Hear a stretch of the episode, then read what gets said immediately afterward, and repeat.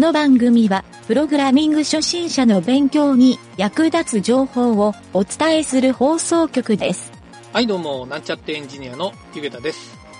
Spotify に、ポッドキャストのコーナーがあるんですが、それにですね、このなんちゃってラジオを登録してみました。どのぐらいアクセスがあるか、ちょっと楽しみにしてます。それでは、なんちゃってラジオ、始まるよ。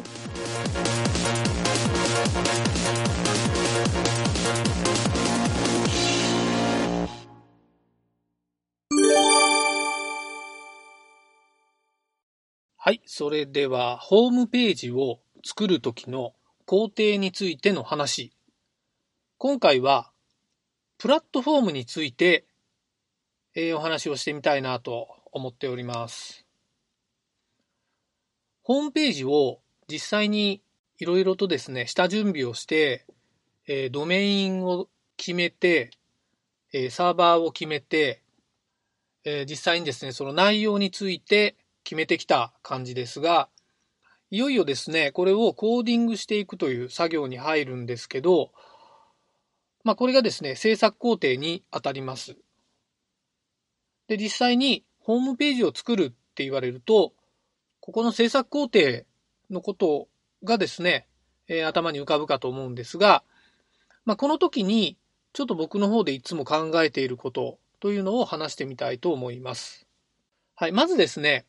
ホームページを作るときは、いくつかのやり方があってですね、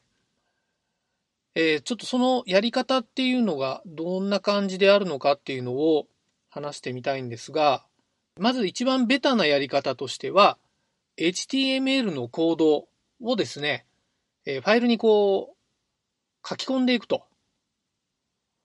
いうパターンですね。はい。HTML の本とかを買うと載ってるその HTML のタグですね。これをですね、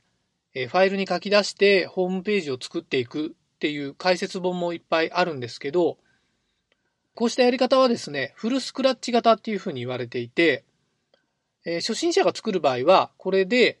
HTML とか CSS、JavaScript などのファイルを作って、いろいろとですね、ファイル構成も含めた学習にもなりますし、結構ですね、シンプルなページが作れるっていうやり方があるんですけど、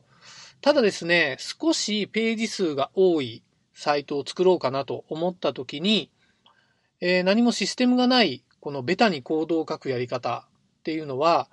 結構しんどくなってくるので、それで多分今一番世の中で多い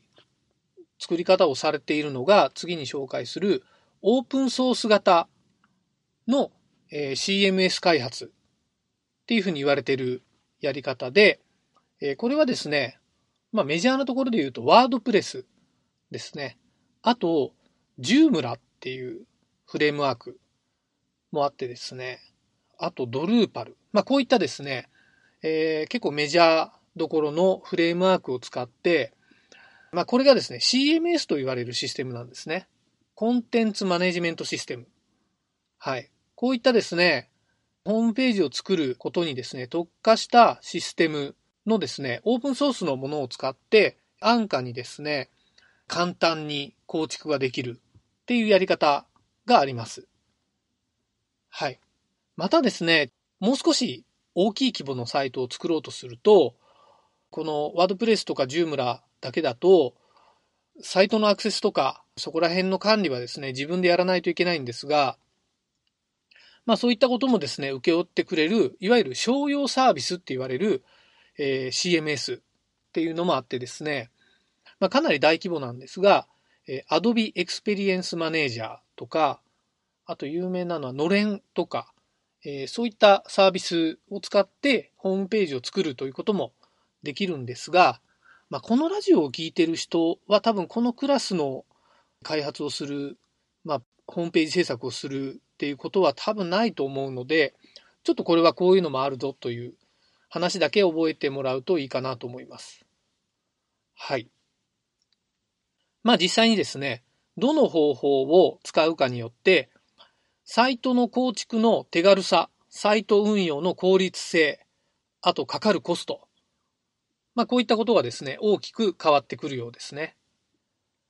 なんとなくワードプレスを使う開発っていうのが一番割合が多いっていうのがなんとなく僕の感覚であるんですけど、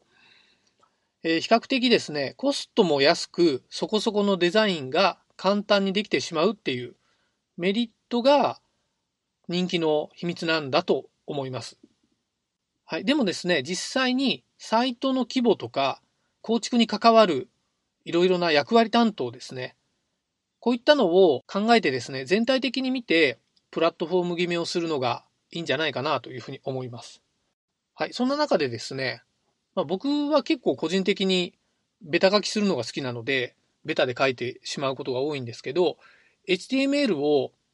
えー、そのベタにコーディングするっていう方法が一番こう値段が安そうに思えるっていうことがですね、いろんな他の会社さんですね、こう依頼をしてくる他の会社さんが、まあそうした方が安いでしょみたいな言い方をよくしてこられるんですけど、まあ実際にですね、これは作り込みをしてみるとわかるんですが、この管理をするシステムがない上に、結構、工数が膨れ上がることが多いんですね。はい。なので、そういったですね、初心者プログラマーの人にもそうなんですけど、会社さんとかで依頼をする側ですね。こちらに関しても、なるべくですね、プラットフォームっていうのを決めた方がいいんじゃないかなと思います。はい。特にワードプレスを推奨するっていう意味ではないんですけど、実はこれはですね、ホームページを作り慣れているプログラマーか、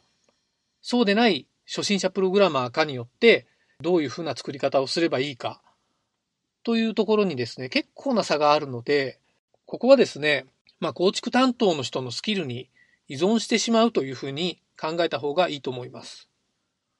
はい。あとですね、えっ、ー、と、多分そういうことも考えるとですね、オープンソースの CMS を使って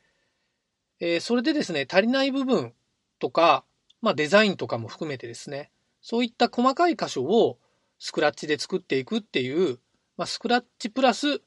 えー、CMS、まあ、オープンソースの CMS。これがですね、多分一番効率的なんじゃないかなというふうに僕は個人的には思っています。またですね、ホームページの制作をですね、会社さんとかから依頼をされる場合は、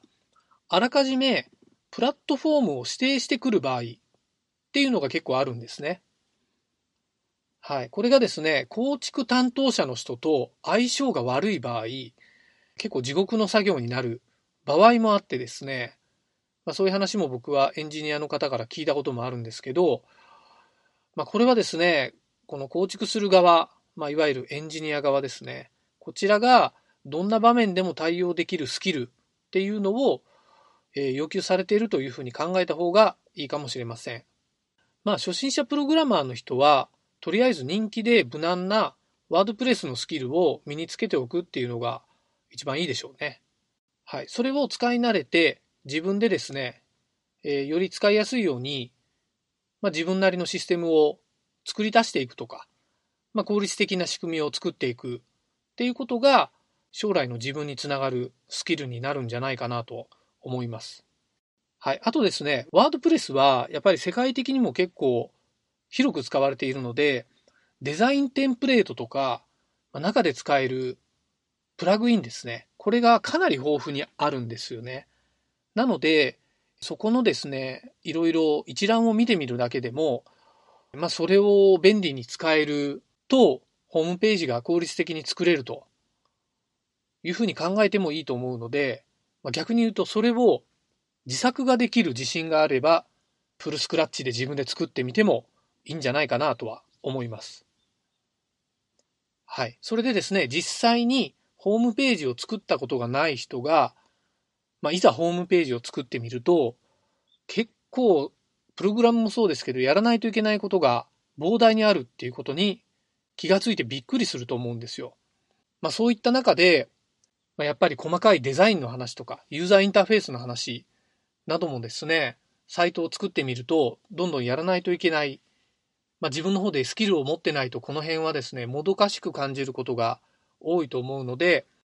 今日はちょっとそういったプラットフォームについての話をしてみたんですけど、次回以降はですね、そういったちょっと重要な要素、運用に関してえー、必要になってくるような知識について話をしてみたいなと思います。はい、本日は以上になります。